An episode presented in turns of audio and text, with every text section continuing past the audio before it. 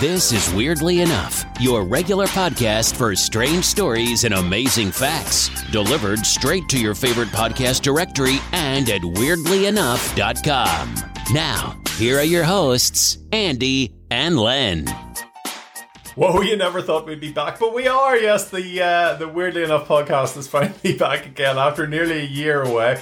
Uh, we had a break for COVID. Um, why I don't know. Why, why did we break for COVID? Oh yes, we couldn't meet up in uh, in each other's houses for for the longest bit.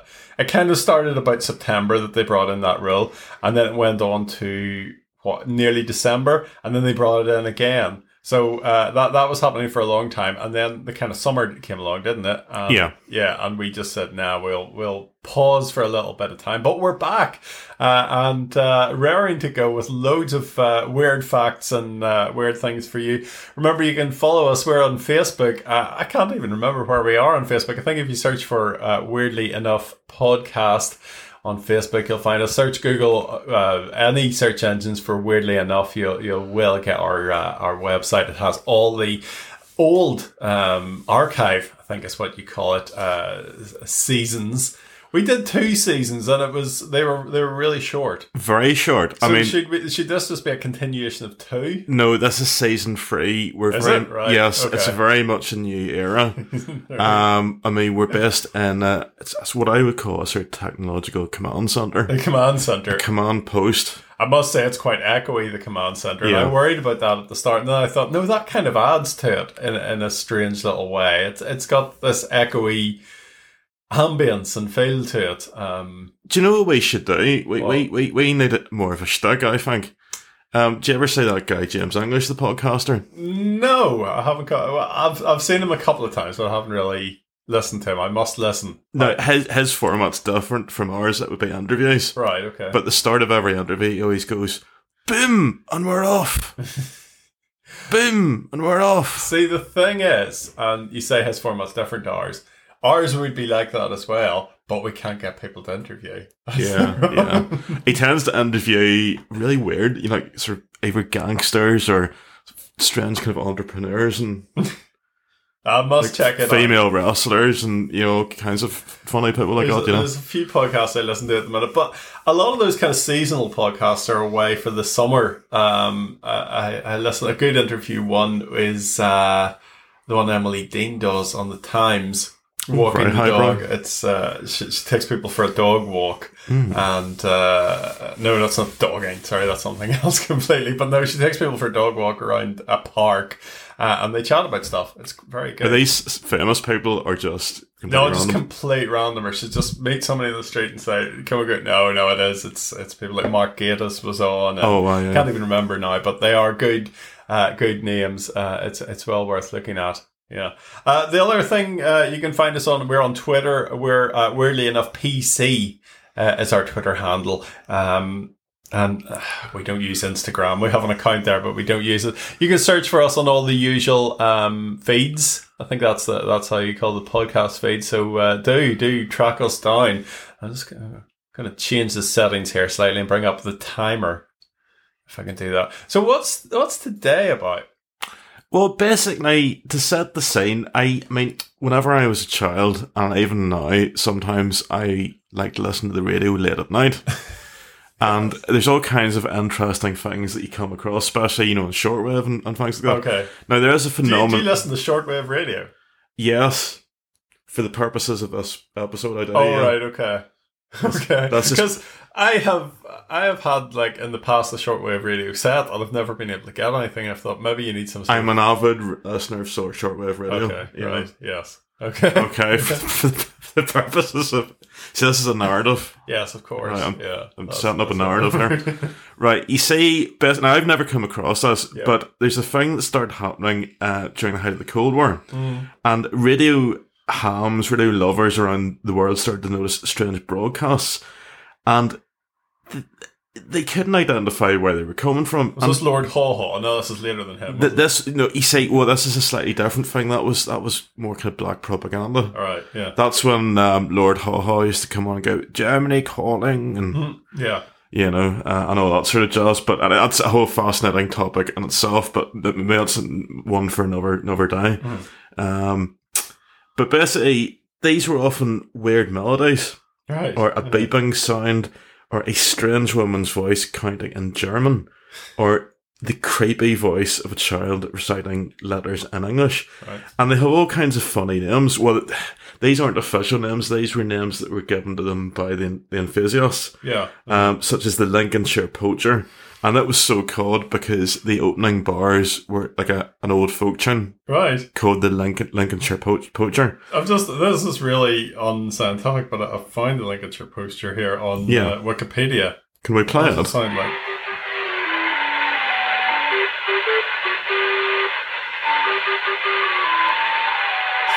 that is creepy if you were hearing that. So does that just go on and on? Or It goes on and on. I've. I've, I've Well, heard creepier than that.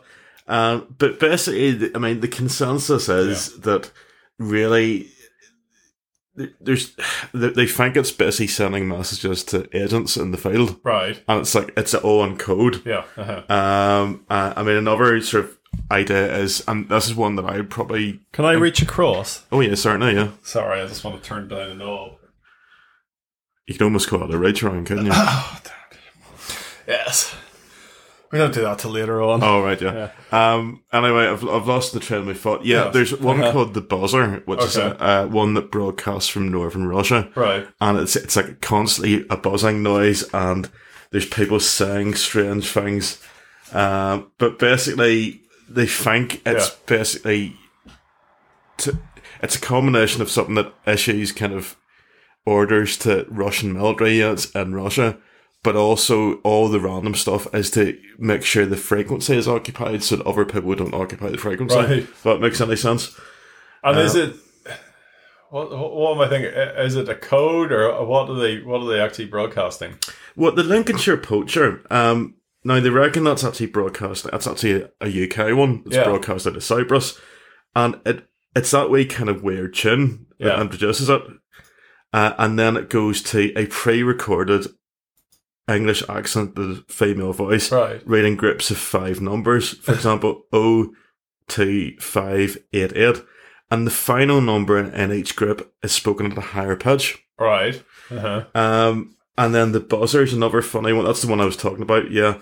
Um, it's it's broadcasting a, a buzz tone at a rate of approximately 25 tones per minute, 24 hours a day. But then it breaks and you can hear voices in the background. Yeah. Um, because people can have heard, you know, that's all in Russian, obviously. People saying, I am one for free, not receiving the generator. That stuff comes from the hardware room. So it's probably people Yeah. literally just chatting away in the background. But I don't know if that's accidental or on purpose or That Or what it is, like, you know. strange. Yeah. it is very strange. Maybe they're leaving the mics on all the time. Yeah, um, it's it's very like there's different theories to this. Um, another theory uh, is that the buzzers to do with it's like a dead hand signal s- signal, sorry, and it'll trigger a uh, nuclear response if the signal is interrupted if there's a nuclear attack against Russia, Right. Uh-huh. which is a weird one. Now, there's a thing called the Cornet or the Conet. Sorry, I keep calling it the Cornet. It's the Conet project. It's, it's yeah. not, I, I don't know why. I right. Um, it's it was run by a guy called Akin Fernandez, yeah. and he basically what that is is it's recordings of random number stations from around the world. um, you can actually listen to it on Spotify. Right. Okay. So if you look up, if if you Google like Conet Project Spotify, you can actually listen to them. And it's got like a, a disc release. Was Yeah, it, yeah. Was it a CD or something? Yeah. 15th anniversary uh, edition came out in April 2013 with a bu- booklet and everything, of pictures of number stations. So you could pro- I mean, you could probably order that on Amazon or whatever. You know, Yeah, you, you, but- you, and, and and I know there are websites where you get the, the like sampled examples of number stations. Um, now there's a quote here from this guy Fernandez, and he says he was fascinated by the mystery of number stations. He says it was so weird. I wanted to know more about them, and he put three years of his life into researching these. Yeah. And he says, once you hear them, it has an effect on you. He says, I never expected to be talking about it until, you know, 17 years after hearing it for the first time. Mhm. Um, and it's a weird thing because it hasn't really, it hasn't really impacted on popular culture. There's not that many kind of references to it. You know, I mean, there was a film um, that was made a few years ago um, called The Number Station, and it was really like a it was like a thriller kind of thing. Um, let's see, um, who was it that directed that? That's a good question. Um, that's very very unprofessional. But yeah, it- it's it's come up in weird films. It was samples from the the Conet project Yeah. were used in films. Um, there's a famous uh, Cameron Crowe film called Vanilla Sky, which is a very weird thing. It's I think Tom Cruise is in that. Right, yeah. And it's Uh, all kind of like a psychological thriller, and Uh-huh. the view samples from the number stations and that. so the actual live recordings from those number stations are in the film. Yeah. Yeah, yeah. And the Aphex twin apparently has used it as well. Um, so he he's he's big into that. Yeah, the the name the pro, the name of the project, the Conet project, comes from a mishearing of the Czech world. Sorry, the Czech word konec. right. And Uh-huh. So it was as mistranslated as as Conet. Yeah. So it's like they will say all this random stuff and then go and. Right. And but that like, konec is the word for end then. Yeah. Yeah, I think that's in, in, Czech. Mm. Um, so yeah, um, and and quite often um, there'll be like weird kind of random phrases mixed up with uh, random sequences of numbers, and it, it's basically yeah, it's it's it's. They reckon some of these could be dummy stations as well, just Right. to confuse you, you know. Yeah, yeah. You know, so um, that's pretty much it. I would say, like, yeah. The um, Aphex Twin is. We, could do a call the weird. Totally, just about Aphex Twin. He's very, yeah. a very strange character, but um, yeah, it's a song called Mangle Eleven, or a, a song I say, a track called Mangle Eleven, and the sample appears about five minutes into it. It's uh, it's from the Konek Conet project, but uh, they the person here on Reddit hasn't found the exact link. So there you go. Yeah, if you want to, if you want to listen to that, go and find it. Um, I, I, haven't listened to Aphex Twin in a long time. I used to listen to a bit of Window Licker. I liked Window Licker. oh yes, a very disturbing video. Yeah, I, I, I love the fact the video doesn't. It lasts about nine minutes until the actual song starts. If you look it up, you Hmm. look it up on YouTube. Uh, Window Licker. Maybe we'll put links to that. We'll, we'll also put links to the Conet. Uh, Spotify, if, if we get a chance, Yeah, I have to take notes of this and do all this. This will be me, my little project for tomorrow. Uh, yeah. Uh, so, anything else on number stations? though? I think that's pretty much it. Yeah, I think we've covered most of things. Um, but yeah, I mean, it, it does seem to be. I mean, there there's a thing called um, one-time pads, Yeah. and they're basically like little notebooks, and they reckon spies.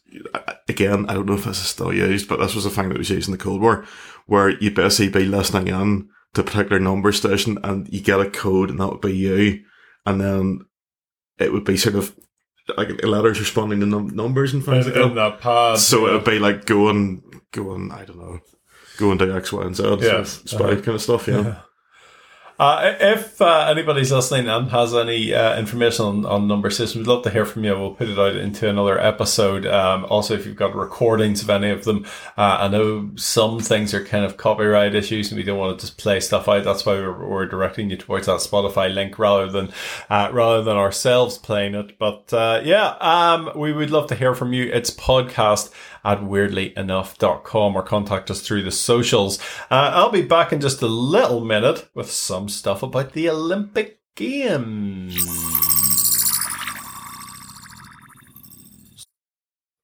So, have you been watching the Olympic Games at all? I've You been. follow Tra- I, I'm not really a big fan of track and field, Yeah. to be honest. And uh, I mean, my only exposure has really been I would have a wee listen to Five Live, maybe first thing in the morning, and they're they're all very enthusiastic about it. and, Yeah. Uh-huh. Oh, we've won more medals. and Alright. I wouldn't like. I'm not quite as cynical as Piers Morgan would be. Yeah. Uh-huh.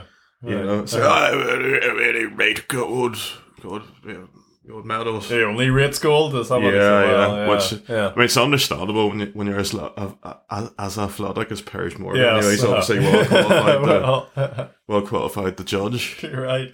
Well, like our very own Weirdly Enough podcast, the 2020 Olympic Games was postponed because of COVID 19. However, the Games are now well underway, and there's plenty of variety in sport on offer. Uh, and this has got me thinking of events that used to be in the modern Olympics but aren't anymore. So here we go. First one is, uh, and this was as recently as 1982. Solo synchronized swimming, a strange sport of solo synchronized swimming, was a staple of the game. Synchronized swimming is weird enough, but to do it on your own is just plain bonkers. But How is it synchronized? Because you're not synchronized with anybody. I know, yeah. That makes literally no sense. No Like, sense. That's like solo orchestra. Uh, and uh, th- this came up quite a lot. The plunge for distance. The what? The plunge for distance. It was invented in the 1904 games in St. Louis, Missouri. Saw a competition combining the long jump with diving. Basically, competitors would dive into a pool and see how long they could glide underwater in less than a minute. So they had, they were able to stay underwater for a minute, and then they had to come up. Uh, and the event was won by an American called William Dickey uh, with a distance of 62 and a half feet. Well, see, to be fair, it makes more sense than I'm, I'm struggling with the concept of solo synchronized. Yeah, I'm, I, I, that's like I, it's it's like Fab Fun yeah. or Wet yeah. Dry. It doesn't, you know. Uh, live pigeon shooting was one with real Well, we, need, pigeons. we need to bring that back. Avian Slaughter was the name of the game back uh, in the Paris 1900 Yeah. games, where contestants would be eliminated if they missed two birds in a row. The Pigeon Murder Fest was won by Leon uh, de Lunden of uh, of Belgium. Shooting sports actually uh, came up a lot in my research with uh, running deer uh, shooting. Uh, a a game. Uh, thankfully, uh, this early 20th century sport didn't actually use real deers, but moving targets instead. So there were like pictures of deers and you had to shoot at them. Do you know what I want them to bring back? What? Jousting. Well, one thing you might quite like is duel fighting. Right. Uh, duel fighting is if it's more your thing rather than shooting at animals. Uh, this was a sport that was included in the 1912 games in Stockholm. Contestants, uh, however, didn't fire at, at each other. Uh, health and safety killjoys uh, made sure mannequins dressed in frock coats were used instead. Oh, that's no good. You want a proper duel yeah. with like a, you know, oh, that'll be fine Yeah, that'll be good. And back to Paris again. Uh, you know, dog grooming seems to be quite a business these days. Yeah, yeah. You see groomers cropping up everywhere. Well, back in, in the 1900 games in Paris, um, poodle clipping was a contested sport. Right. The event drew 6,000 spectators. 6,000 people went to watch 120 competitors clip as many dogs as they could in two hours. Yeah, be pretty good to watch. The winner was Avril Lafoyle, uh, who got the goal with 17 poodles clipped. Hmm. The Paris ga- Games uh, attracted a lot of different sports. They even had events for uh, equine long jump and high jump. So they had horses doing long jumps and high jumps. Right.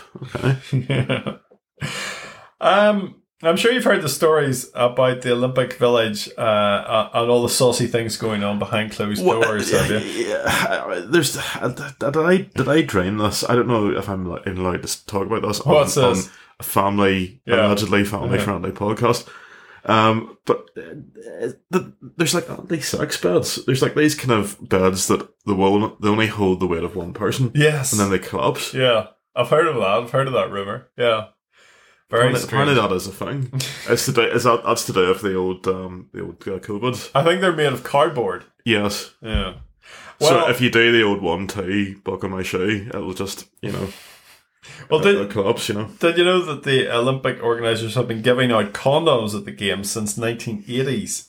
Right. It started in Seoul in 1988 as a way to prevent the spread of HIV. Yeah. Uh, all the games since then have given out packs uh, to Olympians, including 150,000 available during the London 2012 games.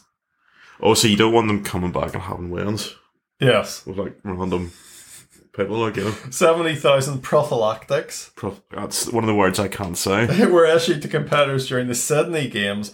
Uh, I think that was back in 2000, but a shortage quickly occurred and a rush order of a further 20,000 was made available to the Randy sportsmen and women. There you are. They, had to actually order more.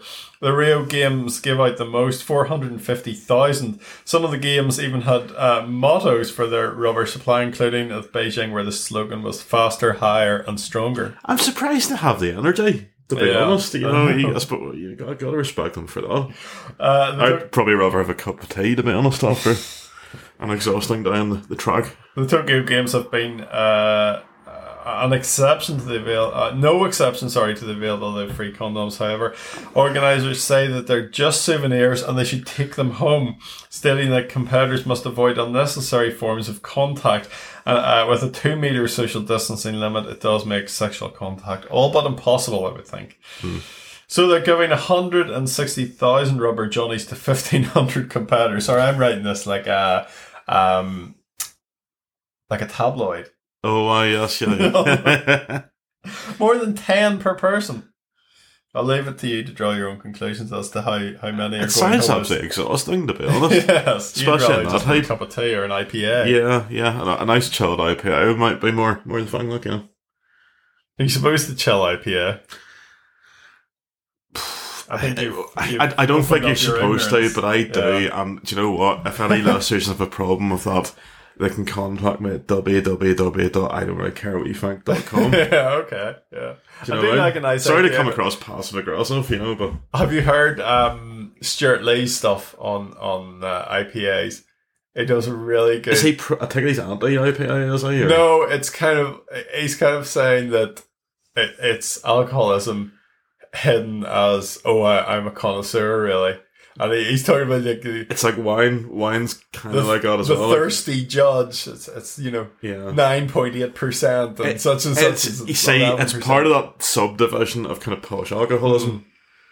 That gin's a little bit like that as well. You know, you Yeah. get people on the, oh, I'm in a gin club. Look at me in my Facebook post. gin club. No offense if you're into that, you know. Yeah. Because I do know people that are I used to like you know, gin. going and on about the botanicals and all this sort of it's stuff. just got daft gin. It's okay. Like, I mean, I, I don't know. I, I've always been a bear man, to be honest. Yeah, uh-huh. Ni- Nice IPA. definitely, definitely nice IPA. What was the? do you remember that they had lagers in the day that had a like a young lady on them? Was that Tennent's? Talents, yeah, I think, I think it did. That's That's pretty much before my time. I've been nineteen eighties. I Yeah. it had those ring pills that you kind of you pulled it right back. I, I, think, remember. I, I think we need to bring that back. yeah, You know, those cans would be like um, collectors. but what you could do to avoid accu- accusations of sexism, you could have young young gentlemen as well. Yeah, So you know, if you're a bit sort of, you know, amb- It's- uh, amb- amb- ambivalent or whatever, you know, you could just go for whatever you want. Like you know, it's like the nuts behind the bar. Do you remember Yeah. those? Yeah. hot, hot nuts. Yes. No, well, I mean the nuts that were on a card. Oh, yes, and yes. You kept taking one off, and it would show a, a lady behind. Yeah. Actually, You normally have Peggy Macho standing there. You go, get him all pab. Well, you meant Peggy Mitchell in the photos. Well, I suppose back in the day, yeah. Yeah, yeah. Yeah. Uh, thank you for joining us. We'll be back again next week with a podcast all about mud floods. The Great Mud Flood. Wow. Um, I, I don't know if we should even go there, but we are.